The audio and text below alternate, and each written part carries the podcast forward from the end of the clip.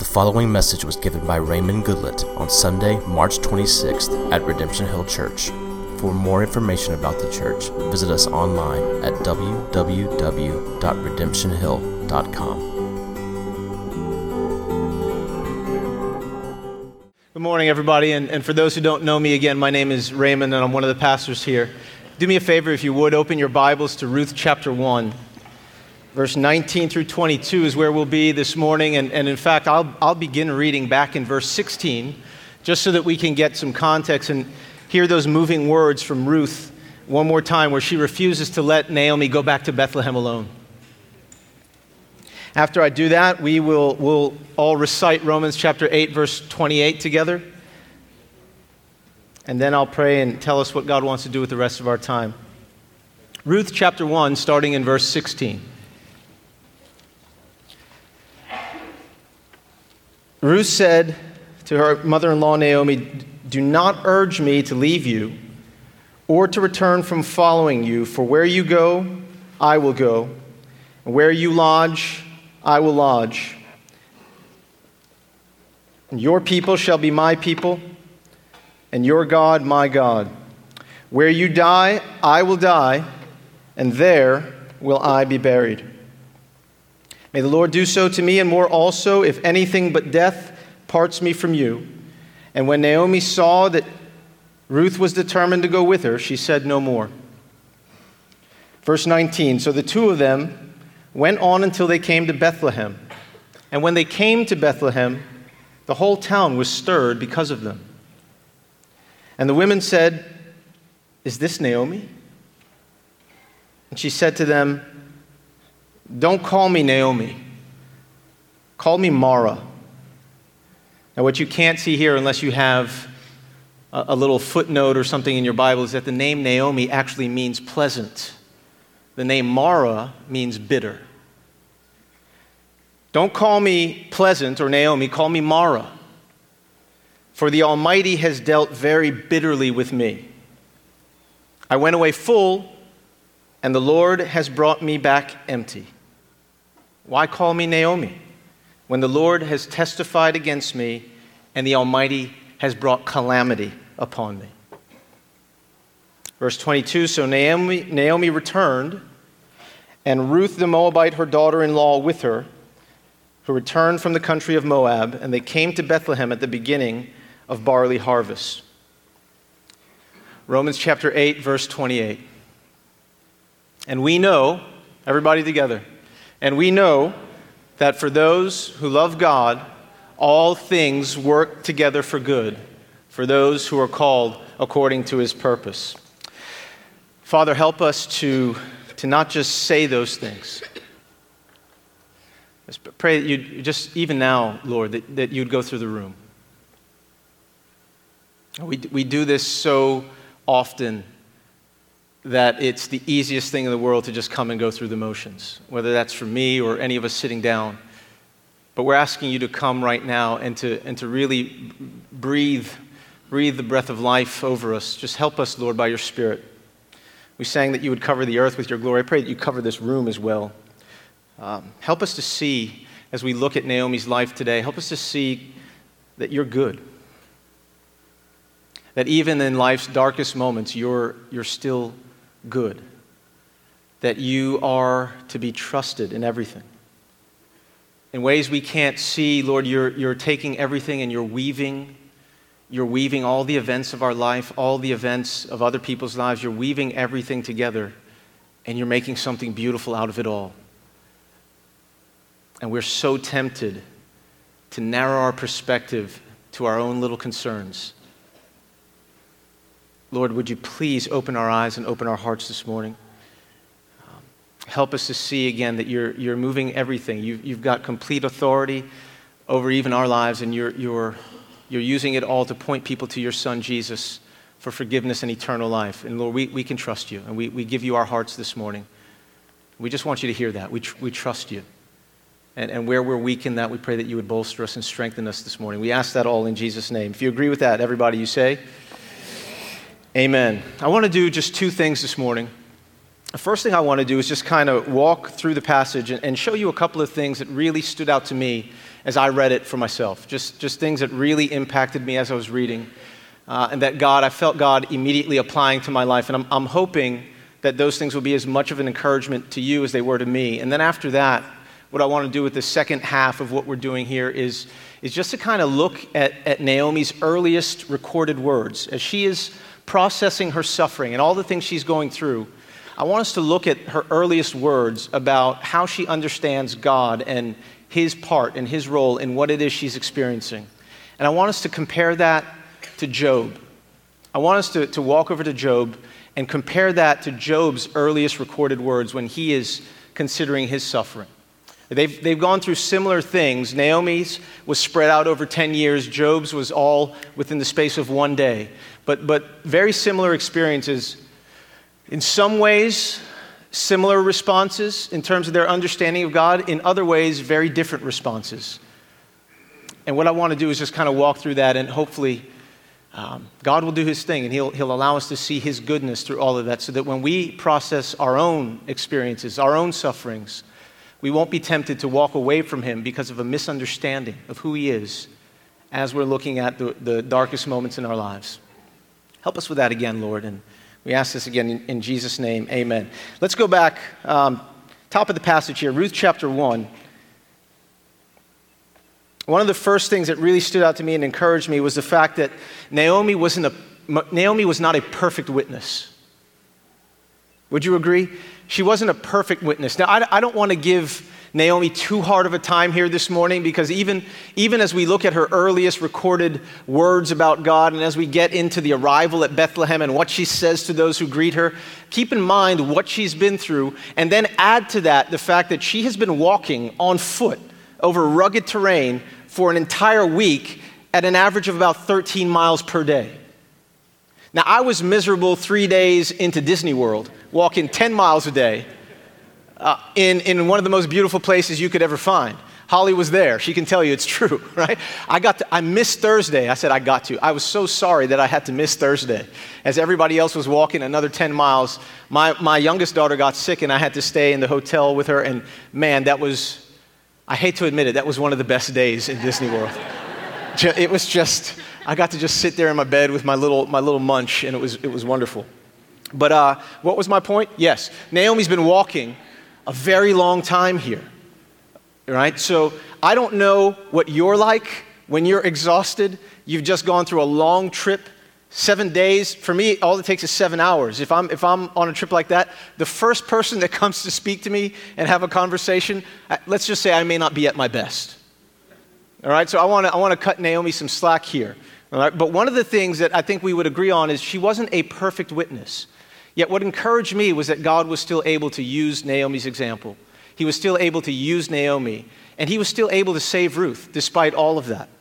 Have you, have you ever felt like you've completely blown it? Right? I mean, look at, look at Naomi. Have you, you, you ever done something around somebody? Maybe you're praying for this person.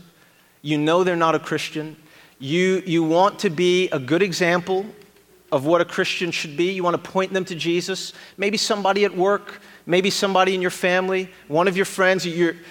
And, and one day they catch you at one of your worst and weakest moments. They see you doing something that, let's just say, would not be the best, best example of how a Christian should live or speak. And you kind of, you did this thing where you, you think, man, I, I've, I've just blown it. This person will want nothing to do with Jesus ever, and it's all my fault. Has anyone ever felt that? Well, I'm sure Naomi had moments like that when she looked back at, at how she had been living and, and, and showing Ruth and, and her other daughter in law, Orpah. I mean, this is a woman who actually said, Ruth, you know what? It's not too late. Go back to Moab and those false gods. You think that qualifies for being a poor witness? Go back, look at Ruth chapter 1, 1 verse 15 again. You, th- you think I'm making this up if you weren't here last week. Ruth chapter 1, verse Verse 15, Naomi actually says there, Look, Ruth, your sister in law has gone back to her people and her gods. Go, return after her. Go back to those worthless gods. That, that's just not something a Christian should, should say. Right? She had some choice words to say about God, as we'll see in a minute, as she was processing through her most difficult moments. Those weren't the best words that Naomi had ever spoken about God. All of this was done right in front of Ruth, and yet the end result is that God was still able to save Ruth. Be encouraged. This was really encouraging to me. I, I can remember playing for the Richmond Kickers years ago, and one of our trainers there was not a believer, and I had often spoken to her about, about Jesus. And, and, you know, it looked like we were getting somewhere at times, and, and she was really considering all these things. And then one day, I, I mean, I, I had gotten injured this year so many times. I was finally back on the field, I was back in the starting lineup, everything was going well. And, and 15 minutes into a game out in Charleston, I, I roll my ankle and, and I take one look at it, and the thing is all kinds of colors. And on my foot, that's hard to see. But this thing is all, some of you got that. This, this thing is, is all kinds of colors. And I just know I'm going to be out for weeks again, at least a couple weeks. And, and, and, I'm just sitting there, and, and then the trainer is just a little bit slow for my liking in getting there with the ice and whatever else, and, and I let her know that. I could not believe I did that. She snapped at me. That, she, she just, don't ever speak to me like that. And I, and I just said, You know, you're right. I'm so sorry. I, I am so sorry. I, I would say I don't know how that got into me, but, but you know, I've been a Christian for a long time now, and I know exactly how that got into me. Uh, please forgive me for that. Be encouraged. Never, never underestimate what God is able to do through a heartfelt apology, even when people have seen your worst. And, and more than that, never underestimate what He's able to do simply because He's God. And, and I, I, don't, I don't want to um, I don't want to make you necessarily feel too bad about yourself and how important you are, but your, your, your badness is, is not bigger than God's goodness. He, he's had much worse witnesses than you, I, I assure you. And, and again, God is able to save other people. I'll leave it at that this morning. Um, and, I, and I trust that God's Spirit will not lead you to become complacent with your words and your actions before other people, even though I've tried to encourage you in that way. The second thing that really encouraged me as I read through this uh, is that God, God wants our love for each other to look a lot like Ruth's love for Naomi here. Now, here's what I have in mind. Uh, look, look with me again. This is just one of the things that that I'm sure Naomi would have prepped Ruth as they're going to Bethlehem. She might have said something like, Hey, hey, Ruth, again, remember, this is Bethlehem. They don't have a high view of Moabite women here. Um, you, might, you might have some people insult you when you get there. That could happen. Don't let that, don't let that bother you too much. All right? So they're walking along. They get to Bethlehem, and look at verse 19. It says, The two of them went on until they came to Bethlehem, and when they came to Bethlehem, the whole town was stirred because of everybody? Them. There's more than one person here, isn't there? And look at what everybody says. Is this Naomi? Do they not even see Ruth? I mean, I can understand them focusing on Naomi. They know her, but there's no mention here of acknowledging Ruth at all. No, Naomi, who's this? No, and, and watch this. Maybe, maybe that hurt a little bit. But watch what happens next. At least, at least Naomi will introduce her and speak up, right? No. Naomi just launches right into it. Uh, who this? Don't call me Naomi. Call, call me Mar. She just goes right into it. And, and then watch what she says toward the end of verse, verse 21. I went away full, and the Lord has brought me back empty. Can you imagine being Ruth standing right there? Brought you back empty. I was prepared for everyone else to insult me. Can, can, can you imagine? And then remember earlier when, when, when Ruth pours out her heart to Naomi, hey, look, I'm going to lay down my life for you. I'm going back with you. You won't suffer alone, not as long as I have breath in me. She goes, and then, and then what does verse 18 say? How does Naomi respond? That's right, she doesn't. she doesn't respond, just like all of you. She doesn't respond. she says absolutely nothing. And, and the thing that, that I, I kind of heard God putting on my heart and, and, and speaking was, was our love, and, and love that is profoundly shaped by the gospel, can continue and can endure even when people don't respond to our greatest sacrificial love. Even when they're completely unresponsive, even, even when they're downright insulting. Gospel shaped love really can and, and will endure even through those times and those moments. I know in my own life, and you can probably say the same, I know, I know that uh, sometimes I'm on the wrong end of that. I can, I've actually had people in this church tell me, you know, it, it hurt when you didn't respond. I poured out my heart in the best way I knew how, and it hurt that you didn't respond as I expected. And I, and I think their assessment was fair, e- even beyond what they expected. I, I don't think I responded in the way that God would expect. And not just because of my, my position here as a pastor, but because I'm a believer, I'm a Christian. And, and I think that they were right about my, my response. Um, and, and I know that sometimes I've poured out my heart to people just trying to help. You know, you, you step into a situation, you try to help, and in, instead of gratitude, you, you, get, you get insulted quite honestly. You don't always catch people at their best. But what, what we've learned walking together for nine, ten years is God can get us through those moments. So be encouraged again. You, you can't, parents, do you think you might have to, every once in a while, continue to love some, some short people in your house who don't respond very well to your greatest sacrifices? And we can all point to things like that, yeah? So, Lord, help us as we, as we just think about those things to be encouraged.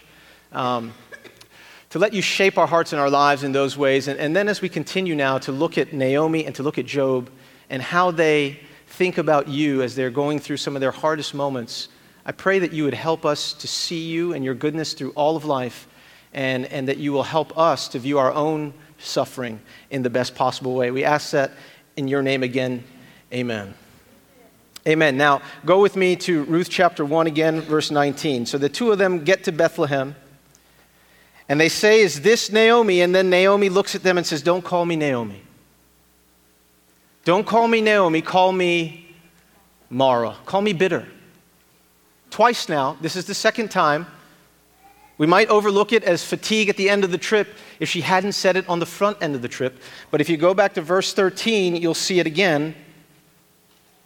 Naomi says, No, my daughters, for it is exceedingly what?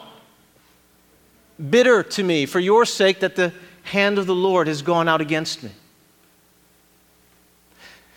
Naomi, as she goes through the worst moments of her life, is not just saying, you know, Orpah, Ruth, I've had a tough run of things these past 10 years. You've been there and you know that. She's not simply describing her experiences. She's not simply saying, I've had a hard go of life recently. She's actually processing everything and drawing conclusions about God. This is what tends to happen when religious people suffer. In, in a very real way, religious people can pile a, a specific kind of suffering onto their problems that, that some other people don't even have to contend with. Some people suffer and they find all kinds of biological and, and cosmological reasons for it, but there's no personal being at the, under, at the other end of it trying to hurt them. Do you understand? Religious people, and, and some Christians in particular, I can speak from my own, my own experience, they go through the very same things as some of these others, but they, they process it in such a way that at the end of it, at the back of it, they see the most powerful being in the universe personally attacking them. Now, if it wasn't bad enough already to have to bury your husband and your son in a strange land over, the, over a period of 10 years and to feel destitute as a childless widow, now add to that the fact that the person you've always grown up to love the most, at least in your mind and your heart. You've, you've been taught that this is the one we ought to love the most. This is the greatest person. No one has our interests in mind as much as this God. Now you believe that he's personally against you, his hand has come against you, and he's attacking you. That doesn't improve things at all, does it? It is bitter for me, Naomi says. She comes in, she says, The Lord, look again, down at the, at the end of this passage, as she, she, she's her 15 year or so reunion back in Bethlehem. And she comes and she says, verse 21, I went away, I went away full, and the Lord has brought me back empty. Verse 20, The Lord has dealt bitterly with me, or, or rather, the Almighty. She kind of goes back and the Almighty has dealt bitterly with me. And again, we can cut her some slack, yes? I have no stone to throw at Naomi. I haven't been through what she's been through. You know what, though? Some of you have. Some of you have. Some of us have responded very well to our suffering, some of us have responded not so well.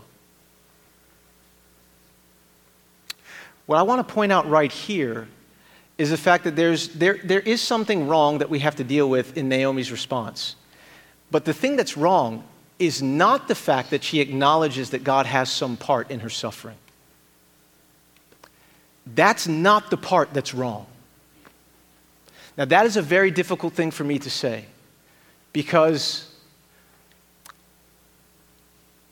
it is, it is right for Naomi to understand that God is sovereign over everything, including all of the things and all of the people that have played a part in what she has suffered. God at no time has given up any shred of authority over all of those people and all of those things. He, the entire time, has had complete authority and sovereignty over every aspect of his universe. Naomi correctly understands that. She can see his sovereignty clearly. She agrees with Job here, as we'll see in a minute. Yes, the Lord is somehow involved in all of this in a way that, that hurts me right now when I think about it. But she at least understands that God ultimately, all of her suffering has passed through his hands. That's how I'll say it this morning that God has always had full authority over everything that is going on, and all of her suffering, even what we've read about here, has passed through God's hand before it came to her. That is one of the most difficult things for me to say as I look around the room, and I remember some of the things that you guys have told me about what's happened to you. That is hard for me to say this morning. When my three year old nephew in Ohio was diagnosed with a brain tumor and another tumor on his spinal cord just two weeks ago. We got that call. And that is the, it's one of the hardest things to look at you and say. Um, I can tell you the alternatives are no better, though. The idea that there's a sovereign devil out there who can just sneak stuff by God, and that somehow, after God was asleep on the job, we're supposed to go to him and then pray for him to do something about it? I don't know how you live like that. What if he does do something about it? Can't Satan just reverse it? I mean, I, I, if that's all your God is, I just don't know how you go back to him and pray and ask him for help. So, guess what, folks? Here's what life is hard when we suffer and we try to figure out where God is and what part He had to play in all this, it's hard wherever you land. Elimelech, he took his family to Moab because he thought he could escape starvation and death in Bethlehem. And what happened when he got to, to, to Moab? He died. You and I often think that if we just flee one set of ideas or, or, thoughts or situations, we automatically will carve out a certain uh, existence and comfort for ourselves. We'll just, we'll just escape this idea of a God who's sovereign over these events and, and somehow we'll land in a better place. Well, no, you won't. You just, you won't. You, you won't. Naomi was correct I don't have time to go all the way through the 30 verses of the Bible I wrote down to help you see why she was correct, but I will take you to Job. Go to Job chapter 1. Job understood this as well. Now, what I, what I want to do in, in, the, in the next part of this is, is show you that this is not just my opinion. I'm going to read the Bible here. We actually, in the book of Job, get a little glimpse, we get an inside look at a conversation that God has with Satan that leads directly to human suffering.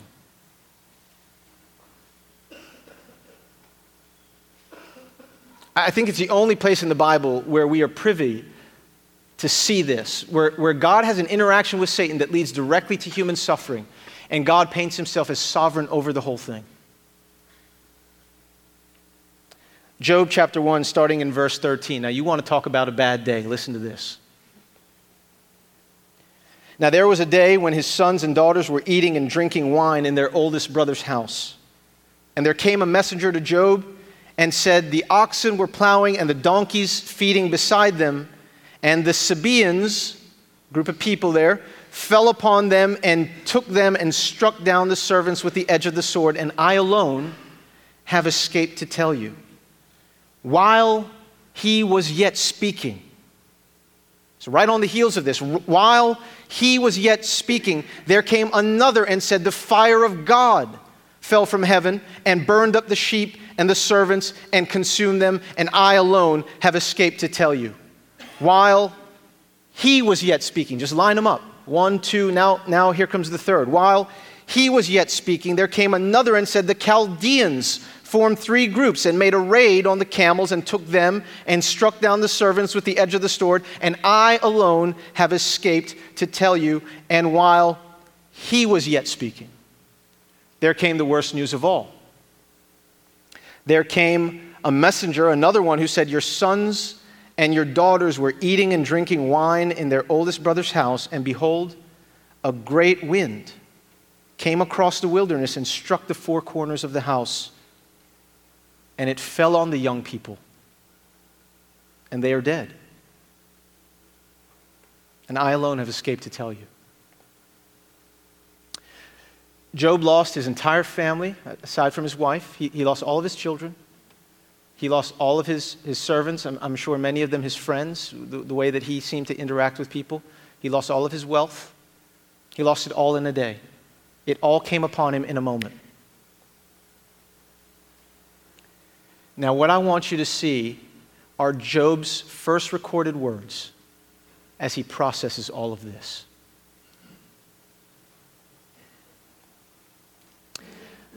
Job chapter 1, verse 20. Then Job arose, he tore his robe, shaved his head, and fell on the ground and worshiped. Now, culturally, that has significance. For time's sake, we'll, we'll avoid that this morning. But let's say God understood exactly what Job was doing when he did all of that.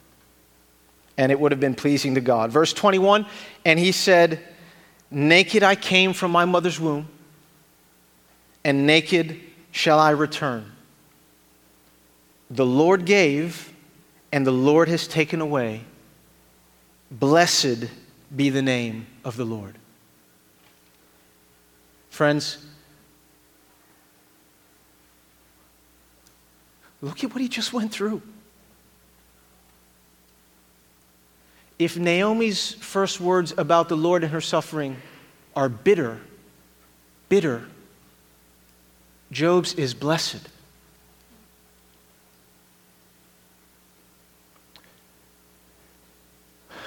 The heart is what determines which one of those we would, we would speak. Blessed be the name of the Lord. Now, Job could have said a lot of different things that would have been true. He, he could have said, The Sabaeans, the Lord gave, and the Sabaeans took away.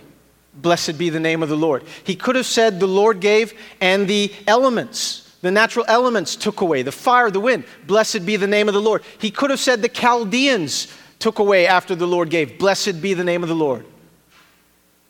But when Job reaches back to the one who has ultimate authority over what it is he is suffering and what it is he is processing, he names one person and one person only. He says, The Lord has given and the Lord has taken away.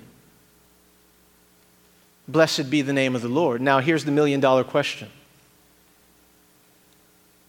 We don't automatically know before we keep reading whether or not Job is right. Now, is he right or wrong here? He says, The Lord gave and the Lord has taken away. He doesn't talk about the Sabaeans, the Chaldeans, the fire, the wind. The Lord has taken away. Blessed be the name of the Lord. Now, is he right?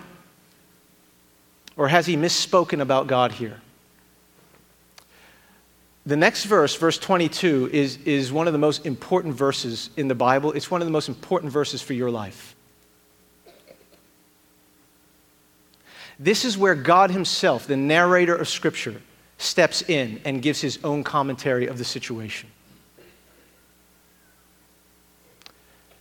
Verse 22 says, In all this, Job did not sin or charge God with wrong. Job rightly acknowledges that his suffering has passed through God's hand. Job rightly acknowledges that God remains in full authority and sovereignty over everything that has happened. And yet, in acknowledging all of that verbally, he has not sinned and has not gone so far as charging God with wrong.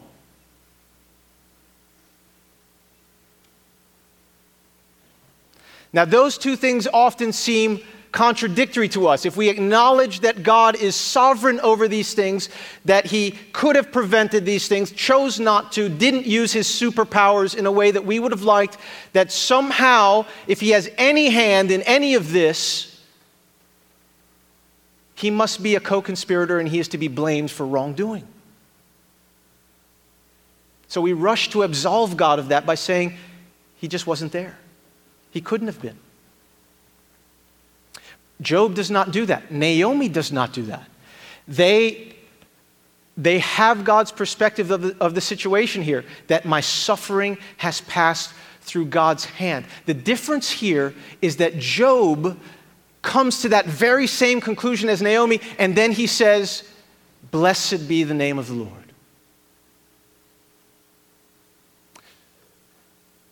Now, let me, let me show you something that I think contributed to that difference in Job's life and in Job's words. Go back to Ruth chapter 1 and look at, look at where Naomi begins as she begins to talk to the ladies at Bethlehem.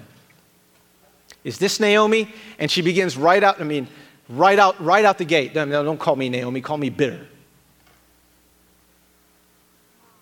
Right? So some of us, our, our struggle is pretending. I mentioned Lady Gaga last week. I should, you know, I should, rem- I should mention the Platters this week. 1955. Some of you remember that song, The Great Pretender. Yeah? Oh, yes, I'm the great pretender, pretending that I'm doing well. My need is such, I pretend too much. I'm lonely, but no one can tell. Now, the whole song's in my head, and I, if I keep going, I'll, I'll just sing very badly for you. Naomi's problem is not pretending. But, but here, here's where her problem lies. Look at, look at what she says, and I think you'll see a difference in, in, in something Job says in just a moment. Naomi is saying, Why would you call me Naomi? Call me Mara, for the Almighty has dealt very bitterly with me. The first thing she says about the Lord here is that he has dealt very bitterly with me. Then she goes on and says, I went away full when that famine was going on, I was full. I went away full in one sense, and watch this, and the what? And the Lord brought me back empty. In Naomi's words, when God finally shows up, all he's doing is taking from her. All he's doing is making her empty. He's subtracting good things from her life. I, I was full. I had everything I needed. Everything was great. And then God stepped in. And then He showed up. And now I'm empty. When she describes the period of life she considers to be fullness, she, she doesn't credit God at all with her words.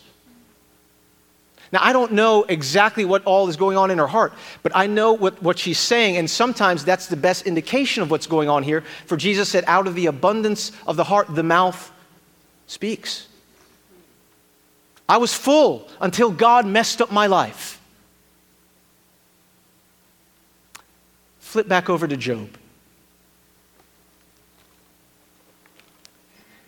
Job does not begin with a sense of fullness, that his life is full before God. Look at, look at what Job says. Verse 21. this is Job's verse 21, isn't it? He says, Naked I came from my mother's womb, nothing, and naked shall I return. If I have anything, Job says, it's because the Lord gave. Did, did you catch that? The Lord did not simply show up on the scene and start taking good things. Job's perspective begins in a very different place. I had nothing. I had nothing until the Lord gave. It was His to give.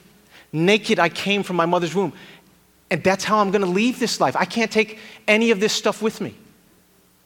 A day is coming where I return to what I was when I first arrived. I had nothing but the Lord who desired to give me life, and He was generous with His Spirit and put life in me and let me enjoy some things on this, on this planet. And he, the Lord gave, and now things have changed, and the Lord has seen fit to take away. You know what? Blessed be the name of the Lord. Thank God for what I was able to enjoy, for the time that He allowed me to enjoy it. Blessed be the name of the Lord. So different. If you were to ask me, and I say this without throwing any stones, if you were to ask me why two Christians can go through the exact same thing, and one says bitter, bitter, and the other said, says, Blessed be the name of the Lord, I would say it's because of where their hearts start, where they think God has entered the picture, and whether they see Him primarily as the giver of good things or the taker of good things. Search your own heart and see if, if that isn't true.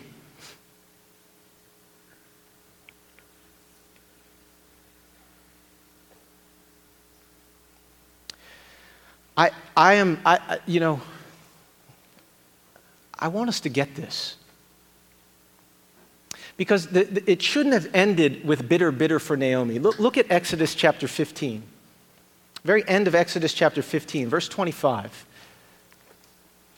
Naomi should have remembered from the Exodus.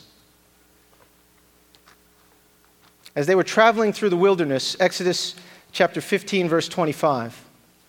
We're beginning to close here now, which is different than closing, but we're, we're beginning to close. Exodus chapter 15, verse 25. Moses made Israel set out from the Red Sea. And they went into the wilderness of Shur. And they went three days. Watch this, folks. They went, how many? Three days and found no water. When they came to Marah, don't let the H fool you, it means bitter. When they came to Marah, they could not drink the water of Marah because it was bitter. Therefore, it was named Marah. And the people grumbled against Moses, saying, What are we going to drink? And he cried to the Lord and showed. These are people, by the way, who have just been delivered from Egypt. Remember that story? Now all of a sudden they can't find a drink, and it's the end of the world. Again, not throwing stones. I, by God's grace, have not had to be in a desert with nothing to drink. I promise you, if I had been, Uh, you know, it's like the had that been me, I, would be right there with the rest of them. But, but here it is. They couldn't drink the water. Verse 25 and Moses cried to the Lord, and the Lord showed him a log. Or, or really, in the original Hebrew, God showed him a tree. God showed him a tree. Three days, something about three days, and a tree. And all of a sudden, everything that's bitter becomes sweet.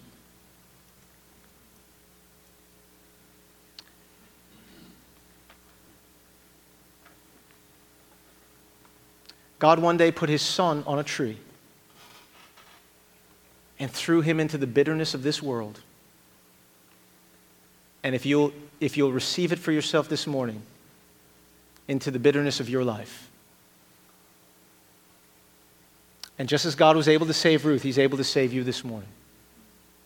He is able to make the bitterness you've held on to sweet again. Make life sweet again. Only God. But if you'll have His Son Jesus Christ on a tree for you, thrown into the midst of your sin, this is what God promises us. Maybe you're here and you're not a Christian this morning and you, you say, I'm, I'm here just to evaluate things and to, to examine Jesus and consider him. And, and you've slipped into this thing that so many people slip into. You, you've actually got it backward. Pontius Pilate once thought that as Jesus came before him. He thought that he was the one examining Jesus. Actually, Jesus was examining him. It, it is the Lord Jesus who has sovereignty even in this moment. He is examining you and He gives you an opportunity to receive forgiveness and eternal life if you will accept the fact that He had to go to the cross for people like you and me, and if you trust Him, if you trust Him with your life. I know things look a certain way as you look at them, but there's an old song that talks about God moving in mysterious ways, and part of it says, Judge not the Lord by feeble sense, but trust Him for His grace. Behind the frowning providence, he hides a smiling face. Lord, would you smile on us this morning?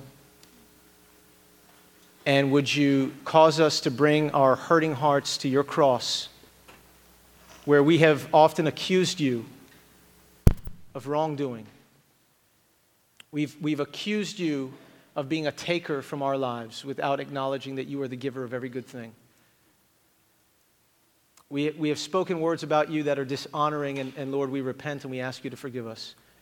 And we ask that you would help us to remember moments like this so that as we go forward, as we go forward, whatever it is we endure or suffer in this life, we would be able to do both of these to acknowledge that you are sovereign over it and that it has passed through your hand, but at the same time, to never lose sight of the fact that you are good. Blessed be the name of the Lord. Amen. Amen. In just a moment, those of you who are serving communion, you can go ahead and get those things now. And here is the reminder of the sacrifice of Jesus on our behalf. His body represented by the bread, his, his blood represented by the cup. And all those who have trusted in him for forgiveness and eternal life are welcome now to come and to receive these reminders of his grace.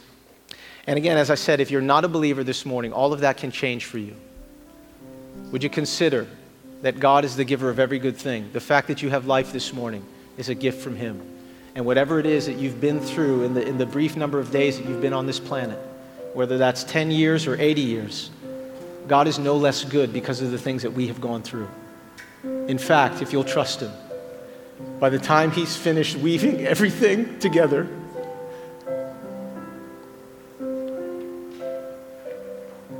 By the time he's finished weaving everything together, he'll turn that thing over and you'll see it. You'll see it. Lord, we thank you. We trust you. We don't have answers, um, but we have you, and that will have to be enough for us right now. We pray that you'd give us the strength of heart to be patient with you and with each other, to trust you for your grace. In Jesus' name we pray, amen. You've been listening to a message by Raymond Goodlett given at Redemption Hill Church in Richmond, Virginia. For more information on the church and to hear other messages, please visit us online at www.redemptionhill.com.